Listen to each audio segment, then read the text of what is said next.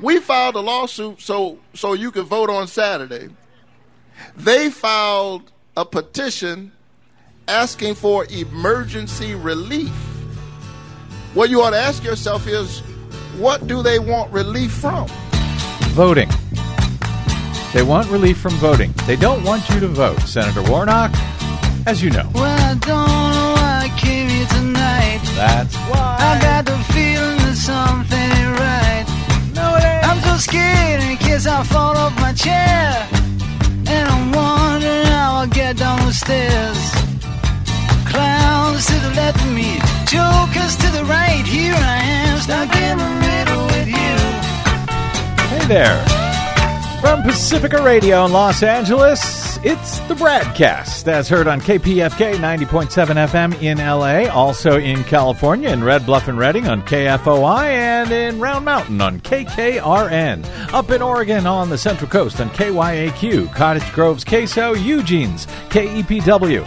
Lancaster, Pennsylvania's WLRI, Maui, Hawaii's KAKU, Columbus, Ohio's WGRN, in Palenville, New York on WLPP, Rochester, New York's WRFZ, down in New Orleans on WHIV, out in Gallup, New Mexico on KNIZ, Concord, New Hampshire's WNHN, Fayetteville, Arkansas's KPSQ, in Seattle on KODX, Janesville, Wisconsin's WADR, and Minneapolis, St. Paul's AM 950.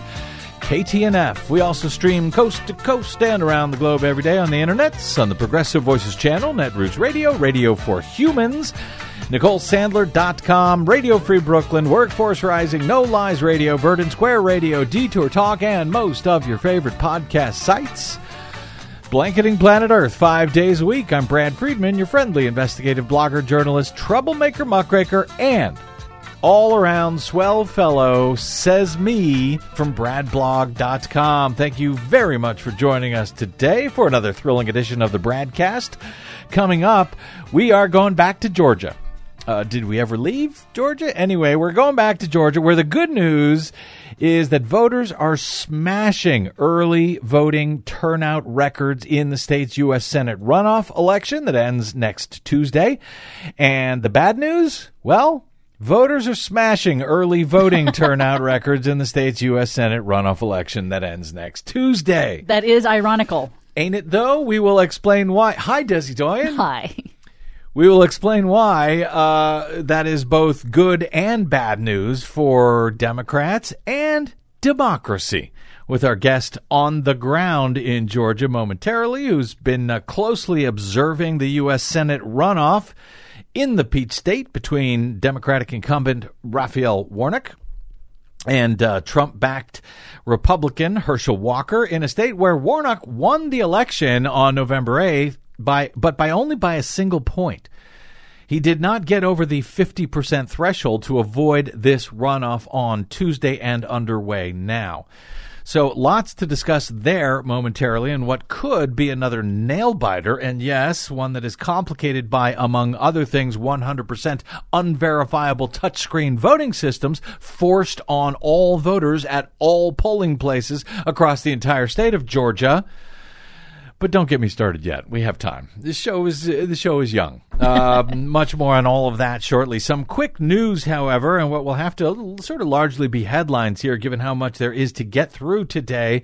Before I can get to my guest, House Democrats ushered in a new generation of leaders on Wednesday, with Congressman Hakeem Jeffries of New York elected to be the first Black American to head a major political party in Congress as long serving Speaker Nancy Pelosi and her leadership team all step aside next year as Democrats head back into the mi- minority in the House. Showing rare party unity, our, uh, our friend Marcy Wheeler characterized it as, quote, Democrats in array. Joke some of you may understand. Uh, rare party unity after their uh, midterm election losses in the House on November 8. Democrats moved seamlessly from one history making leader, Nancy Pelosi, to another, Hakeem Jeffries, choosing the 52 year old New Yorker who vowed to, quote, get things done in the new Congress even after Republicans narrowly, narrowly won control of the chamber. The closed door vote for the new leadership team was said to have been unanimous among the caucus. That, by contrast, with what is going on on the Republican side of the aisle right now. As AP observes, it's rare that a party that lost the midterm elections would so easily regroup, and it stands in stark contrast with the upheaval among Republicans who actually won. They won a majority, but you'll be shocked to learn they are struggling to unite around a new leader. California's Kevin McCarthy uh, is uh, who they think will be their new House Speaker as they prepare to take control when the new Congress convenes in January. You'd be wise, however, to expect a whole lot of sturm and drang around that uh, McCarthy's election for House Speaker when the House reconvenes in January. McCarthy will have to win a majority, 218 votes, to be the new Speaker from among the House, or face a floor fight about all of this, given that his election among his own caucus to be its new leader saw more than 30 votes against him by his fellow Republicans. So, what happens if McCarthy can't get 218 votes? Uh, nobody actually knows, though McCarthy has been warning his fellow Republicans that Democrats would have a hand in deciding who the next House Speaker will be if they do not get in line behind him. There was uh, no such disarray, however, on the Democratic side on Wednesday. Jeffries and the other top leaders came without any challengers, which is very unusual for Democrats. Cheers broke out in the private meeting where typically contested party elections unfold, but this time they unfolded without incident. The trio of new leaders, led by Jeffries, includes 59 year old uh, Congresswoman Katherine Clark of Massachusetts as the Democratic whip, 43 year old Congressman Pete Aguilar of California as the caucus chair, and by the way, LA Congressman Ted Lieu was elected vice chair of the Democratic caucus, the number four position in the uh, House Democratic leadership, making him the first Asian American elected to that post. Oh, good. Uh, the new team of uh, Democratic leaders is expected to slide into the slots held by Pelosi and her top lieutenants. Ma- Majority Leader Steny Hoyer of Maryland, Democratic Whip James Clyburn of South Carolina, as the 80 something, 80 year old something leaders make way for this next generation of uh, youngsters at, you know, the ages like 59 and 52. Civil rights leader uh, Reverend Al Sharpton called Jeffries' elevation to uh, a quote long overdue moment in America, noting that quote another barrier to equal representation has come down. Pelosi and Hoyer plan to remain in office, however. That's an unusual but not entirely unprecedented arrangement. Jeffries called it a blessing to have the uh, their counsel as he takes over the leadership. While Democrats will be relegated to the House minority in the new year for the 118th Congress, they will have a certain amount of leverage because the Republican majority is expected to be so slim and splintered, and McCarthy's hold on his own party so fragile. The Democrats' unanimity and Pelosi's leadership was on display legislatively on Wednesday as well. The U.S. House moved urgently to head off a looming nationwide rail strike on Wednesday. They passed a bill that would bind companies and workers to a proposed settlement that was reached back in uh, September, but rejected by several of the 12 unions who are involved in this. The measure in the House passed by a vote of 290 to 137. It now heads to the Senate. If approved there, it will be signed by President Joe Biden, who urged the Senate to act swiftly on this after warning on Tuesday that, quote, without the certainty of a final vote to avoid a shutdown this week, railroads will begin to halt the movement of critical materials like chemicals to clean our drinking water as soon as this weekend. Without action, he said this week, disruptions to our auto supply chains, our ability to move food to tables, and our ability to remove hazardous waste from gasoline refineries will begin. The business groups, uh, such as the U.S. Chamber of Commerce and the American Farm Bureau Federation, warned that halting rail service would cause a devastating $2 billion per day hit to the economy.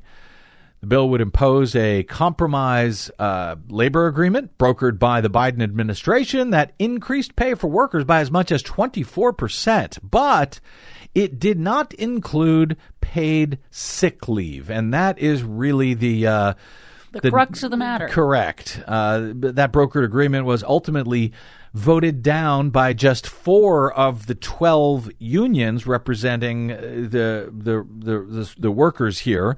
But that is roughly 115,000 employees, more than half of uh, of of the employees at these large freight railroads, and workers have threatened to strike if an agreement cannot be reached before a December nine deadline. So that is coming up very soon. Now, due to federal law, Congress can actually overrule the ability for rail unions to be able to strike, which is the legislative effort now underway. And the intervention was particularly difficult for Democratic lawmakers. They've traditionally aligned, of course, with labor unions.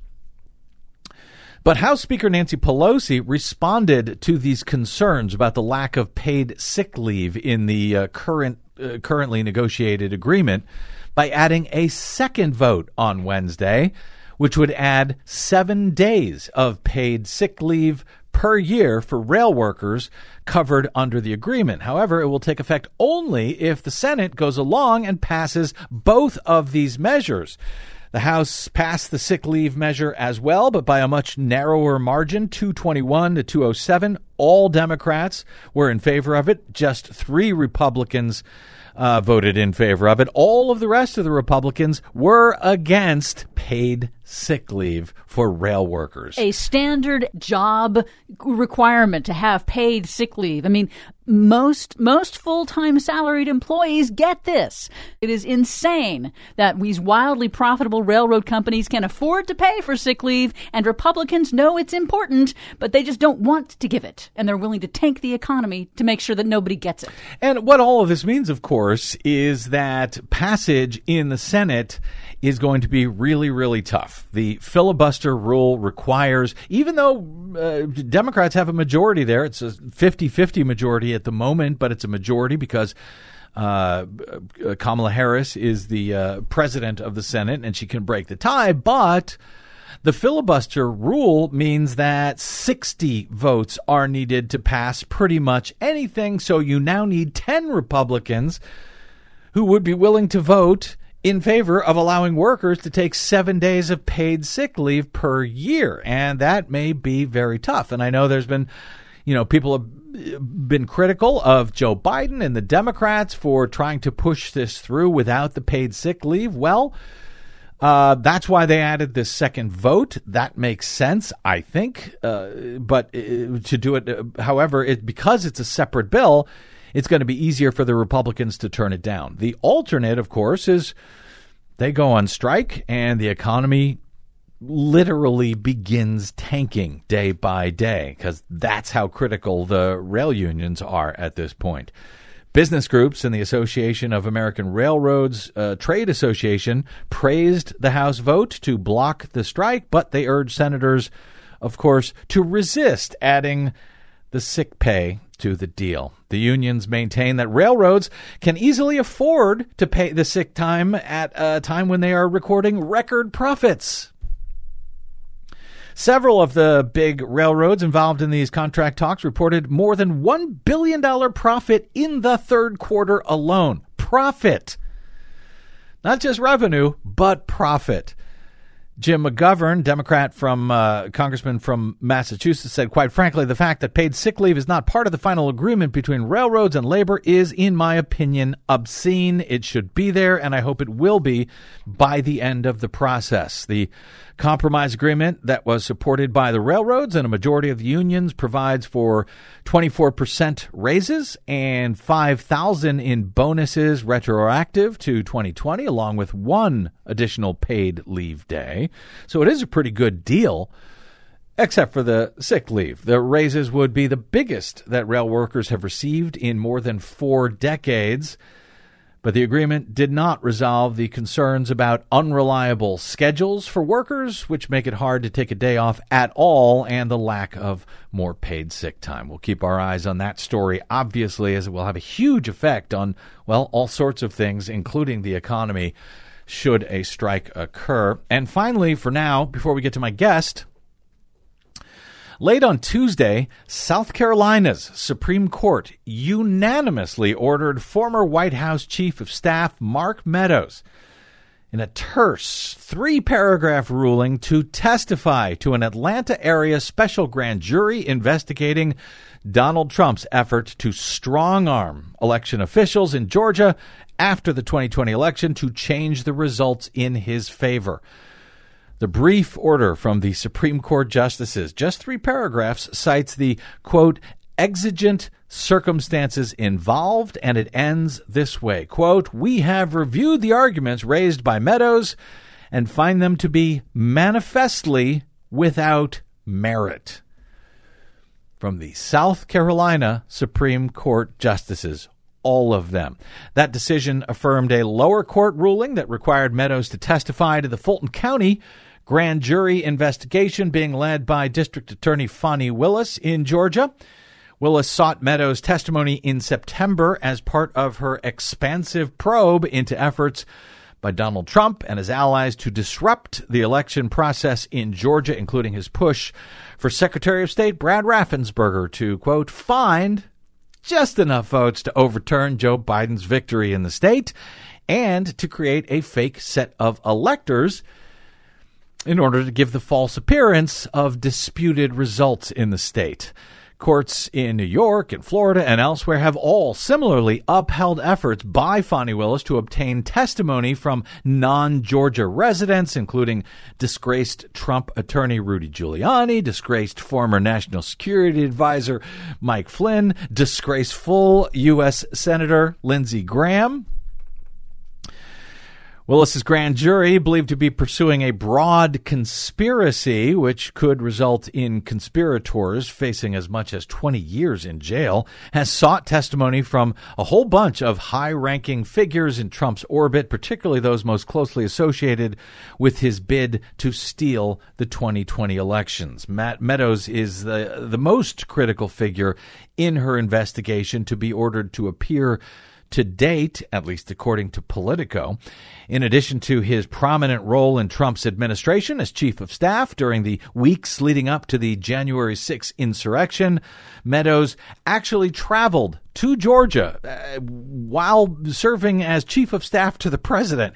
He traveled to Georgia right in the middle of the state's post election audit and he joined Trump on that phone call on January 2 of 2021, that call with Raffensperger trying to strong arm him into stealing the election for Trump.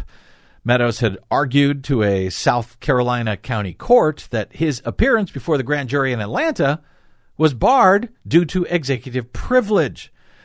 But the state courts rejected that argument thoroughly saying again, we have reviewed the arguments raised by Mark Meadows and find them to be manifestly without merit. That does not bode particularly well, I think, for the former president. So we will keep our eyes on that. He had been uh, uh, subpoenaed to appear November 30. Obviously, he's not going to make that date, but uh, hopefully he'll be in front of the, that grand jury soon, and he may be arguing uh, taking the fifth. which is amazing. we shall see. Now, uh, speaking of Georgia, uh, that state, of course, always seems to be on our mind for some reason of late, and it certainly is today with Tuesday's upcoming U.S. Senate runoff election between Democratic Senator Raphael Warnock and Republican Herschel Walker now very much underway amid record early vote turnout, which is not necessarily as wonderful as it sounds. We will explain why and much more with a great election integrity advocate and champion and observer on the ground of this early voting in the Peach State. That's coming up next on the Bradcast. I'm Brad Friedman.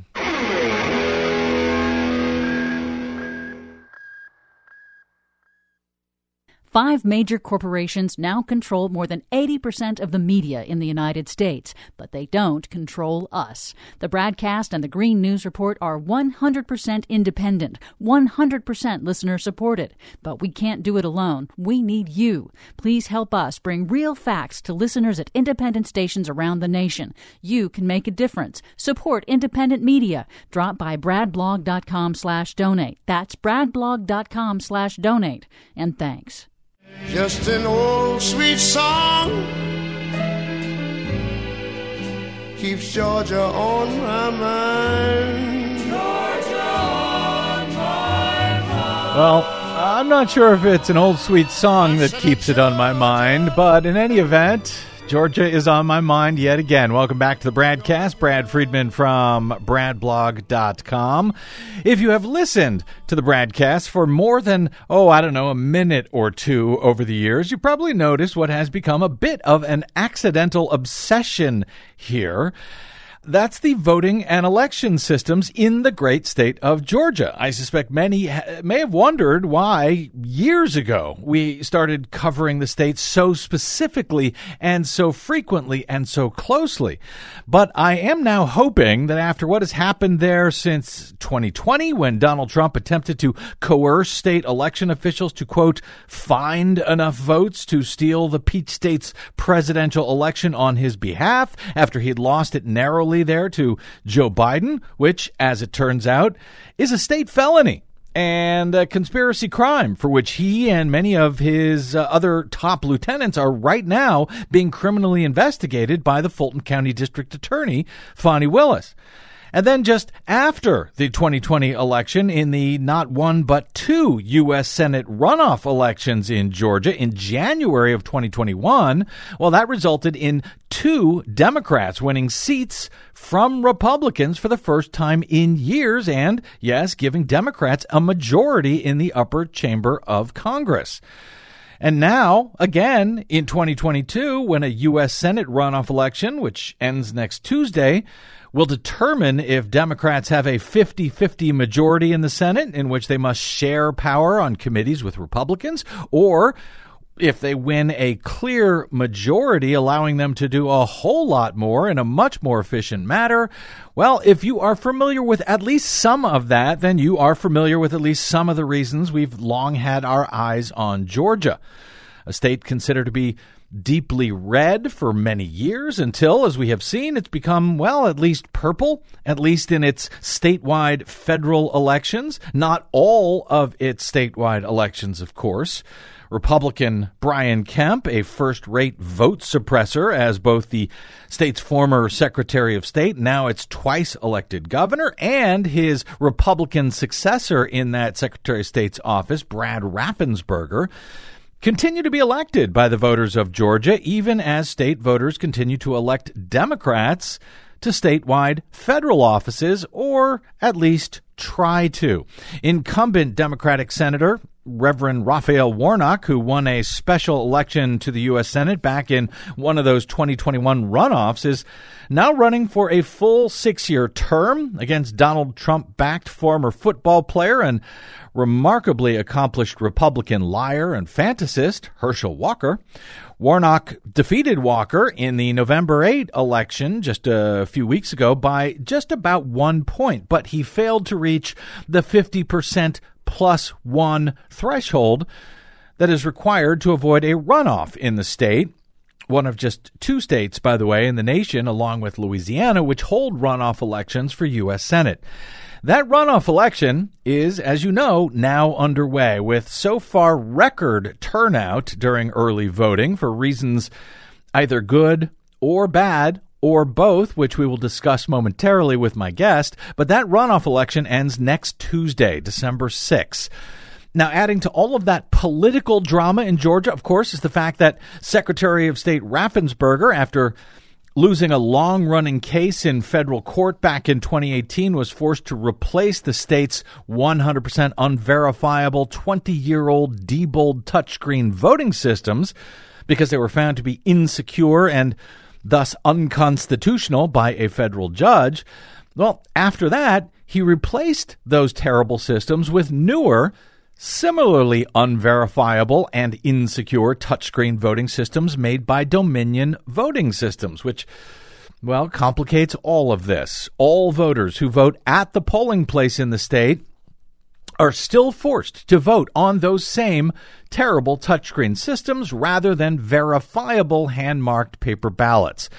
The only way to vote on a verifiable hand marked paper ballot in the state is by absentee ballot, which is harder to, well, harder to receive and cast now harder than ever for reasons that we'll also discuss momentarily. The Coalition for Good Governance, the nonpartisan watchdog group headed up by Marilyn Marks, a frequent guest over the years on this program, after successfully suing to get rid of the state's Diebold touchscreen systems, is also now suing to get rid of the new uh, Dominion touchscreen systems, arguing that they are similarly flawed and should be replaced with, yes, verifiable hand marked paper ballots at the polling place. And as if all of that is not enough.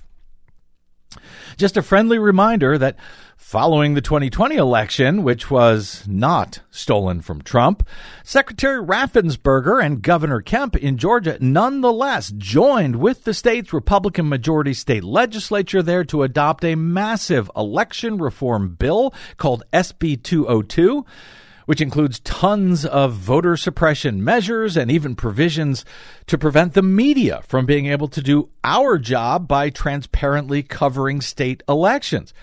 That's just one of the reasons that I am a named plaintiff representing media in the Coalition for Good Governance's separate lawsuit challenging several provisions of that new law, SB 202.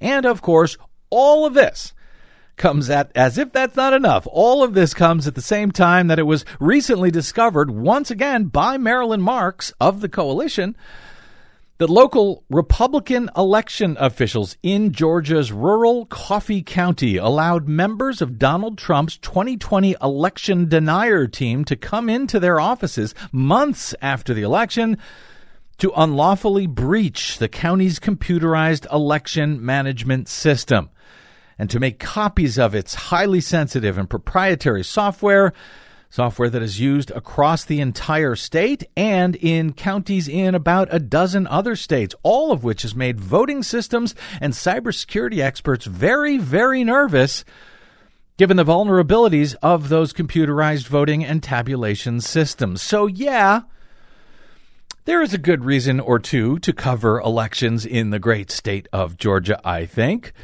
And now, with the critical U.S. Senate runoff right now currently underway and just days from ending, there are uh, few in the state who oversee its elections more closely on the ground than our old friend Jean Dufort, who has served as a poll observer in her Republican leaning Morgan County and on post election audit committees there as well, representing at various times both the county's Democratic Party and the Libertarian Party there as well. Jean is also a longtime member of the Coalition for Good Governance and a co plaintiff, along with myself, in their ongoing lawsuit against the SB 202 voter restriction bill.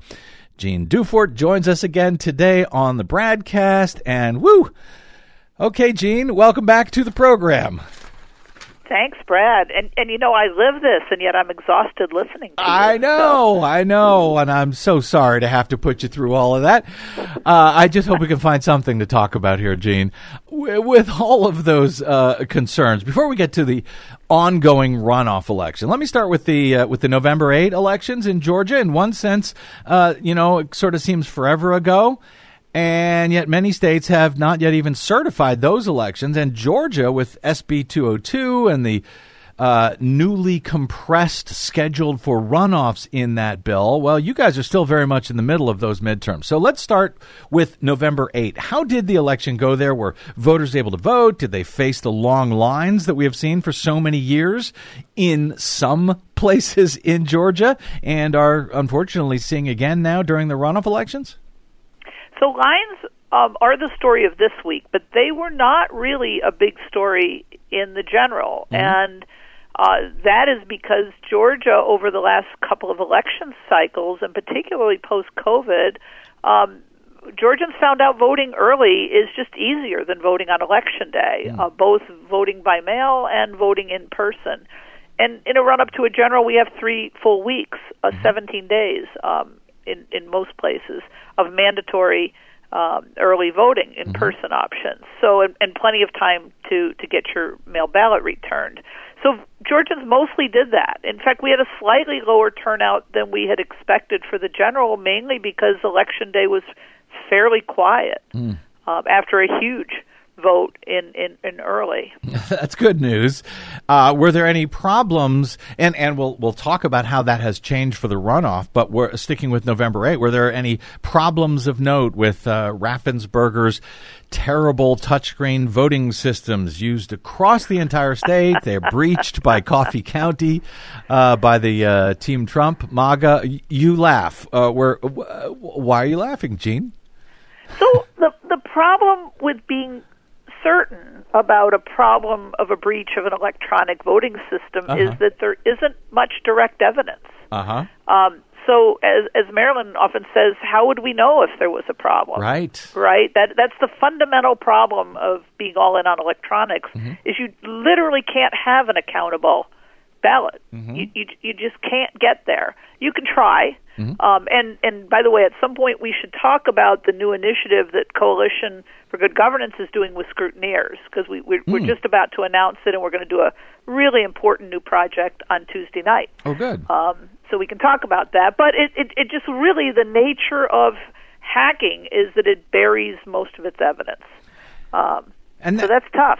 Uh, yeah, and it is, and it's something that I've tried to point out for uh, years, as we have seen, you know, throughout the years, whether it was the old Diebold touchscreens, whether it's the Dominion, ES&S, Hart InterCivic, all of them, you know, on election day, we'll often hear about, oh no, votes are flipping from uh, red to blue or blue to red, whoever it is, you're, you know, wh- whatever team you happen to be on. And I always have to point out that, well, you know what? That's probably not a hack. That's probably just a failure of the system because if you want to hack a touchscreen system, there is no reason to show that hack to the voters on screen, correct? That's right. That's right. And, and I don't know if you remember, a few years back, we had this really dramatic anomaly in a drop off of votes for the lieutenant governor race, mm-hmm. and we had it statistically analyzed, and you could see it, and and and it absolutely had a bizarre correlation where the the missing votes, so called 126,000 missing votes, were mm-hmm. directly correlated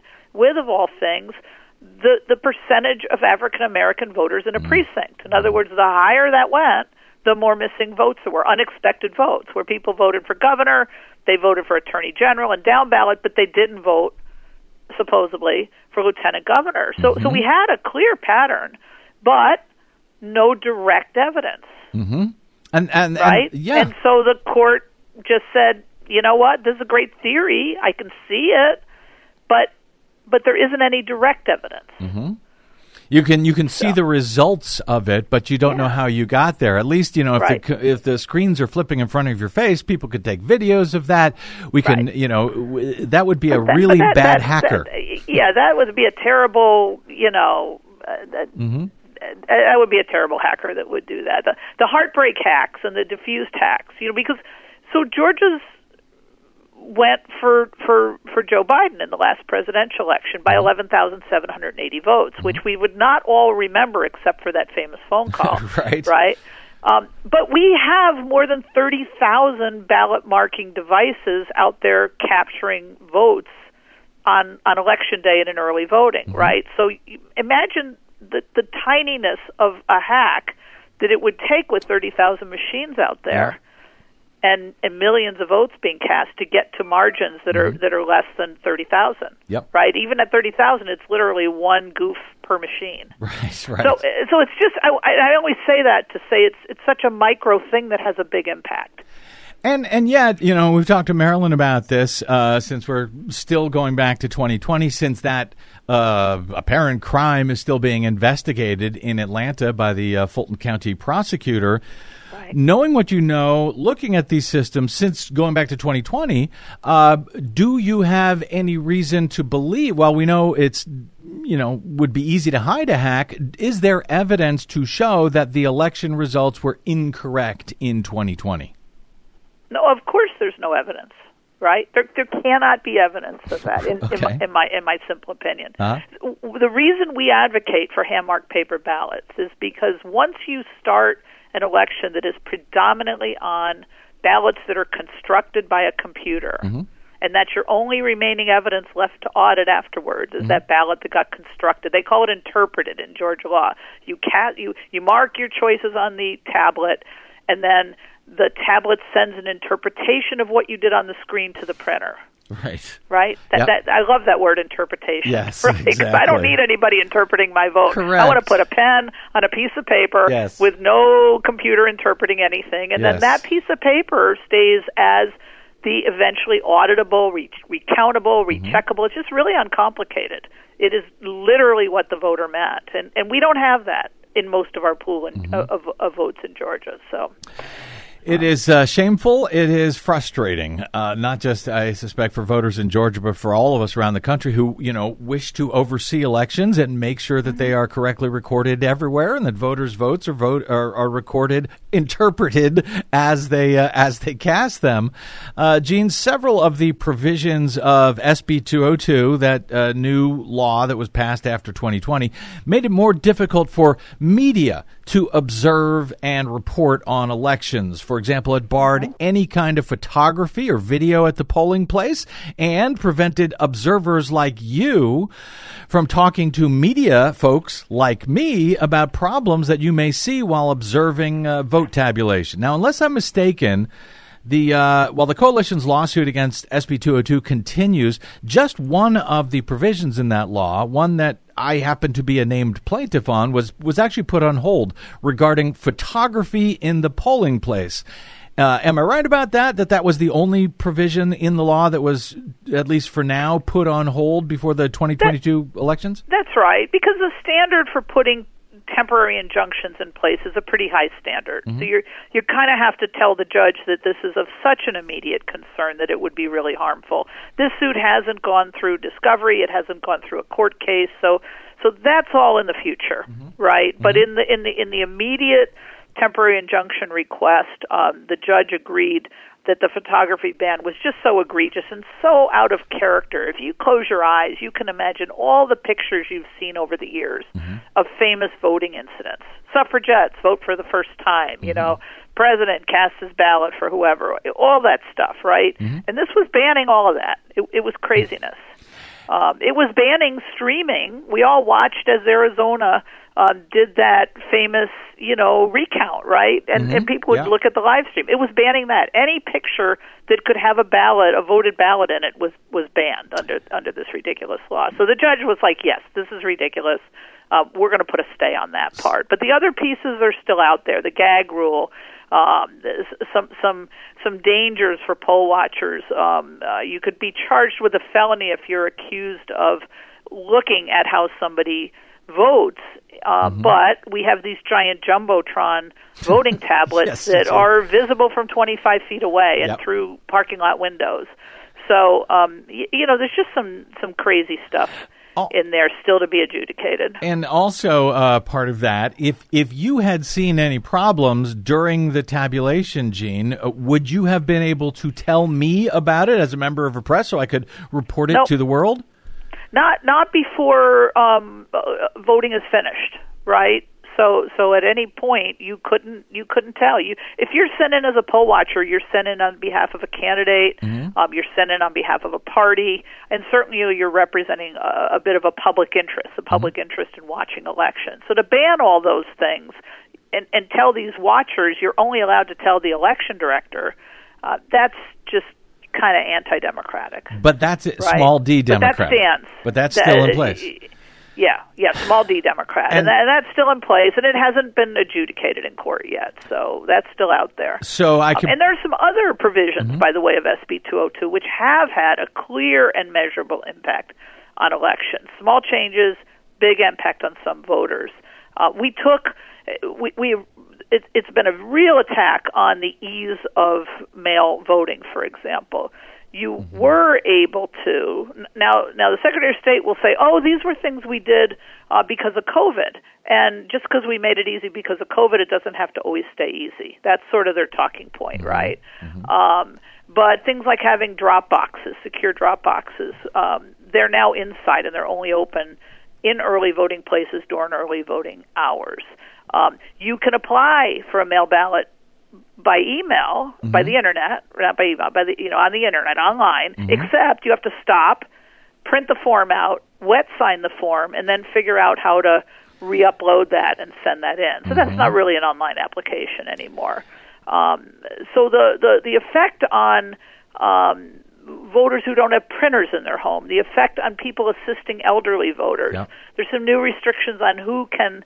Um, who, who uh, it, the circle is smaller of who can help an elder um, get through this process. So that that that's been a real thing, and they've shortened some of the time frames for that. Um, they also shortened the runoff period. SB 202 took it from nine weeks to four weeks, and we're in the middle of living through the impact of. Um, I myself today had to ask them to resend me my mail ballot because the records show they mailed it to me on the 18th of November, and it still hasn't arrived in, in my home. And we're a small county. I mean, I literally live eight and a half miles from the post office. Um, And so to get it- that, i i at this point, if you're just getting your ballot, I mean, uh, and the election, uh, it's got to be there by election day, or can it come by in after? election night. By nope, by seven o'clock on election night. So we're going to try. We're going to have them. Normally, mail from Madison would get to me the next day or Mm-hmm. the day after. So we're trying again. Foolishly, I, I, I requested it. I was I was poll watching this morning, Mm-hmm. so um, I talked to the clerk. She took care of it, uh, and then I watched her walk out the door with my new ballot in hand because the law didn't allow her to hand it to me. Unbelievable. she went to the mailbox and mailed me my ballot. So Unbelievable, and because I know this has caused problems. Uh, Yeah. You know, we, tried to work with some folks who hadn't received their ballot before the November 8 election, when there was a lot more time. Uh, and again, some elderly folks who have various problems. Uh, you know, uh, uh, filling out uh, forms, printing them out, getting them back. In your case, Jean, had you received that ballot today, if you were out of town, I mean, you can presumably drive it over to the uh, uh, county headquarters and, and mail it. But if you had literally That's been right. Out of town, would you have even been able to get it back in time at this point? no, prob- probably not. You know, or chances are not. So, um, and I'm not the only one. You know, it's Mm-hmm. not all about me, but it's it's interesting. It happened to me, so I can give the example. While I was there for Yeah. four hours, there were at least three other people who were discussing a similar kind of a problem and how to solve it. And does that So, somewhat uh, defeat the purpose of the drop boxes if they're only available inside an early voting location? Totally, totally. By far and away, most people just walked in and handed it to the clerk because the clerk was ten feet away from the drop box. And so, you know, that's uh, a lot of people, uh, or at least around the country. I don't know how they feel in Georgia about this, but a lot of a lot of people around the country they look at guys like Brian Kemp, the governor, Brad Raffensperger, the Secretary of State, and they say, "Oh, what heroes!" Because they didn't fold to the pressure from Donald Trump Right. and his his band of conspirators. They're really not heroes, are they? they're not heroes. They they they are, they have they deserve all of our gratitude for not folding to the request to find 11,780 votes. Right? I, I I I can be grat- grateful for that, but um, they are absolutely behind uh, most of these provisions Yep. that make it difficult to vote. You know, it's ironic. We are famously the home of Chick fil A. And Chick fil A is famous for its customer service. It mm-hmm. manages lines and, and, and logistics really well. And many of us just simply say, why can't Georgia just hire Chick fil A to design its election logistics instead of continuing to put these small but significant bottlenecks in front of voters? Yeah, well, be careful about that because Chick Fil A won't serve I- you on a Sunday either. So Uh, if you that- want to have true. any Sunday Yeah. voting, we we have in fact, uh, Jean seen reports over the past couple of days out of Georgia where, uh, you know, that there has been an all-time record-breaking turnout for early voting. Sunday broke all the the all-time Sunday record for early voting, beating even the 2020 presidential election. The same thing happened on Monday. The state broke the all-time one-day record for early voting And then a we broke lot. it again on Tuesday. Broke it again on Tuesday. So, But But but Yes, but but yes. those are daily records, Uh huh. and we only have seven days, five for most counties, seven days for a few, and I think eight for one. Um, instead of 17 days. Mm-hmm. So you can break all the daily records you want and still not create enough capacity for everybody who wants to vote to vote. And so that was it. Used in the in the general election, there was 17 days of early Yep. voting, and Yep. now we have seven. five mandatory, Mm-hmm. and then they had to they had to have a lawsuit to get the Saturday agreed, Right. right? Yeah. So Sunday was an optional day. Now one county opened up as early. I don't know how they managed to do it, but they opened up the Tuesday before Thanksgiving, and a second one opened up. Hmm. The Wednesday before Thanksgiving. The problems for the counties, by the way, wasn't will. It was you had to have the previous election finished, and then you had to design a ballot and get that ballot approved and get those ballots back from printers Mm-hmm. to be able to begin your process. And to get it then out to voters, good luck Yes. in this compressed time Right. frame, which is another reason why there are Yeah. so many people lining up to vote in person. Right.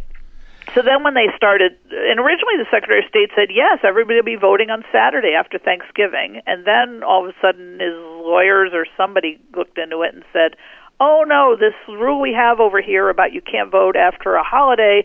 And by the way, the unnamed in Georgia now holiday after Thanksgiving, which is actually the um, holiday formerly known as Confederates Day, Yes. um, prevents us from voting on, on Saturday. So there was a really rich irony in him declaring you couldn't vote on Saturday because of the holiday formerly known as Confederates Day. Yeah. Um, but um, thank goodness DPG and others uh, brought a lawsuit. Uh, Judge McBurney um, came through, and Judge McBurney, by the way, is also the judge over the Fani Willis uh, grand jury case. So there's a nice tie-in with that. That's a good Um, sign. Mm-hmm. Secretary of State appealed, um, but the appellate court turned them down, and then the Secretary of State said, "Okay, I'm dropping out." But then the Georgia Republican Party and the National Republican Party took it all the way to the Georgia Supreme Court, and you know you have a really bad case when the Georgia Supreme Court nine to nothing turns you down Mm. on the morning before Thanksgiving. No kidding. Boy. Uh-huh. And they really went out of their way. The Republican Party and that hero, Brad Raffensperger, Secretary of State, Yeah. really went out of their way to prevent people from voting. to prevent people from voting on it because college students are home over holiday weekend, Aha. Uh-huh. right? And they're Yep. gone back Yep. on the Monday after. All mm-hmm. kinds of working people. A, a physician friend of mine mm-hmm. you just can't carve a chunk out. And in her county, she has two and three hour lines all this week, right? A physician can't just blow her schedule open. Disappoint all those patients and pop over to vote, right?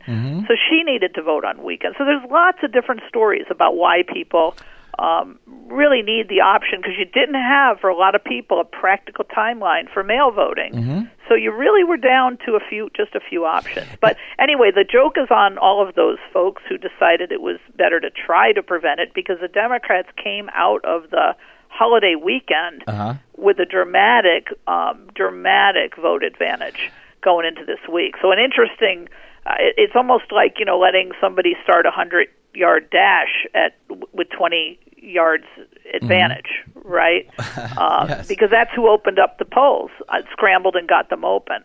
Um, Well, and so, the- the so it's going to be interesting. The the joke was on the, the vote suppressors because Right. that week that weekend voting was left up to the counties. Then yes, you can hold uh, early voting if you want. It's up to you. And it was all of the blue counties in general who held that early voting over the weekend, and the red counties didn't. So yeah, their voters didn't get out. But all of this, combining all of this, Jean.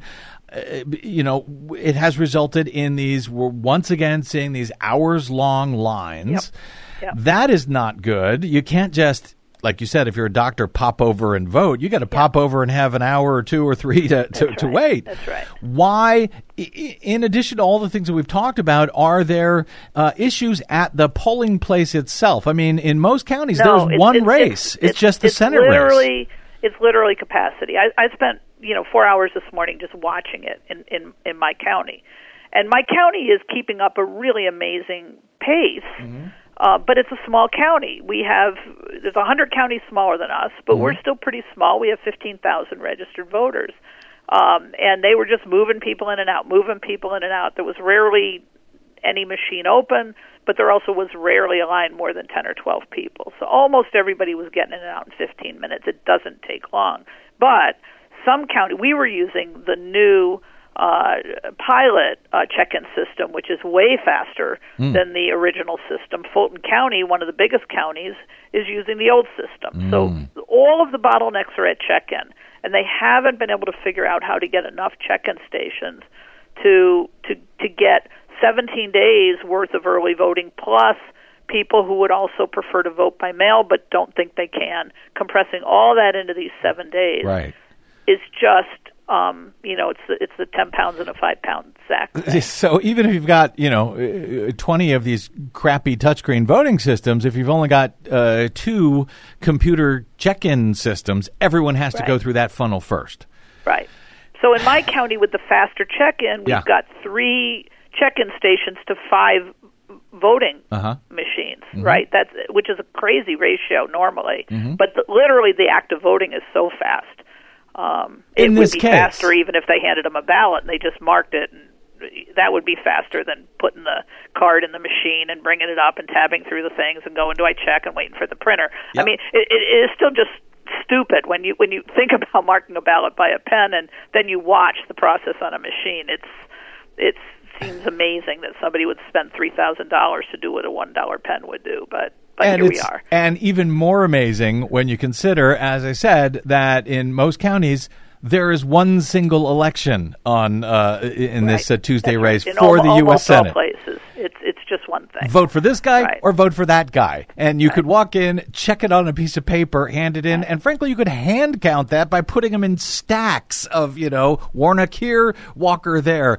Uh, uh, but uh, we've got to make everything more complicated, and Here- as you can tell, that's why you know it's so hard to vote and in there. fairness, Yeah. these election workers, early voting started three weeks before the general. Mm-hmm. This is three weeks after the general, right?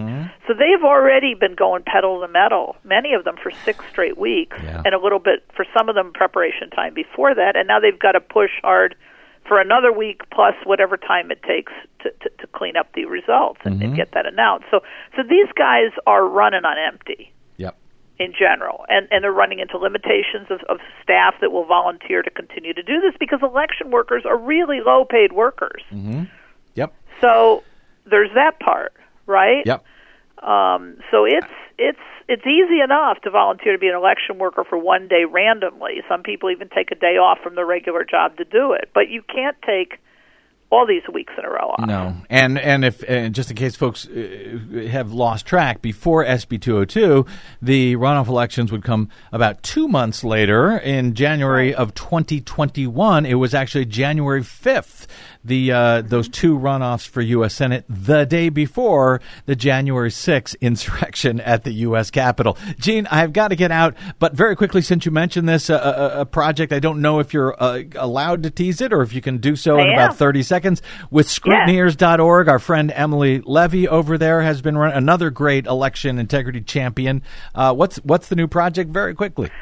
So we're going to do a, a, a quick count project for accountability. We have not yet held an election in Georgia where some little flash drive that contains the election results hasn't either been missed to be uploaded or been uploaded twice. So mm-hmm. we're doing an exciting project. Volunteers are going to scrape the results, compare the results, and we believe we're going to find any anomalies literally by the day after the election and in time to be able to get the attention of campaigns, authorities, medias well before we get far into the weeds. So it's it's kind of unprecedented, but we are analyzing 100% of Georgia's 3,500 precincts, all 159 counties. Um, and uh, it's just going to be a whole lot of fun. I have no idea what we're going to find when we start comparing it at this detail because it's never been done before. Well, you have a strange idea of fun, Ms. Dufort, but I uh, look forward to hearing how that goes from you and or Emily Levy. Folks can get more information, of course, at scrutineers.org. And you can get more info on uh, Jean and her important work at coalitionforgoodgovernance.org. Uh, as you can tell, an organization that I uh, greatly admire and support. You can also follow her on the Twitters, I think, as long as they're still up, at Dufort underscore Jean. And uh, of course, she is an election integrity advocate, observer, and champion, as you can tell. Jean, great speaking with you. I look forward to the next time, hopefully soon. Thanks for having me. Let's all see what happens next week. Good luck.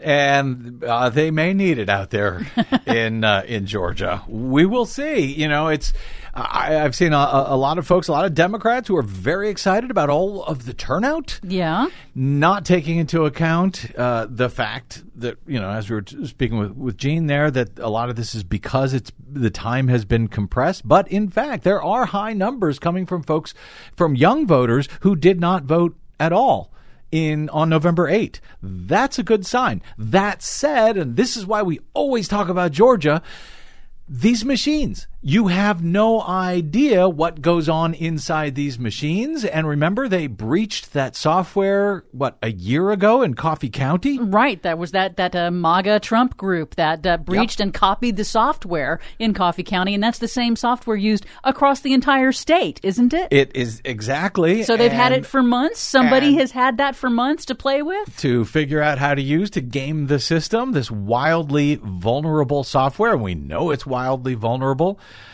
Um, you know, so I, you know, w- was speaking with uh, Jean earlier and saying, you know, how's it looking? How's it going to go? And she said, you know, we have no idea. Yeah. It might look good for Warnock, but if you can't see inside these machines, which you can't, anything could happen. That's why the fight for election integrity and hand marked paper ballots is a year round, nonstop fight. Don't I know it? Thank you very much, uh, Desi Doyen, our producer. My thanks again to Jean Dufort of CoalitionForGoodGovernance.org and to all of you for spending a portion of your day or night with us.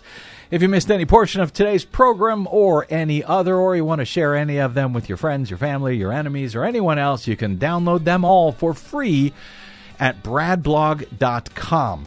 That is made possible by those of you kind enough to hit one of those donate buttons when you stop by bradblog.com or just go straight to bradblog.com slash donate where it is always Giving Tuesday, Giving Wednesday, Giving Thursday, or at least it should be. Thank you. You can uh, drop me email. I am bradcast at bradblog.com. And on the Facebooks and the Twitters, I am the Brad Blog. We will see you there until we see you here next time, hopefully tomorrow. I'm Brad Friedman. Good luck, world.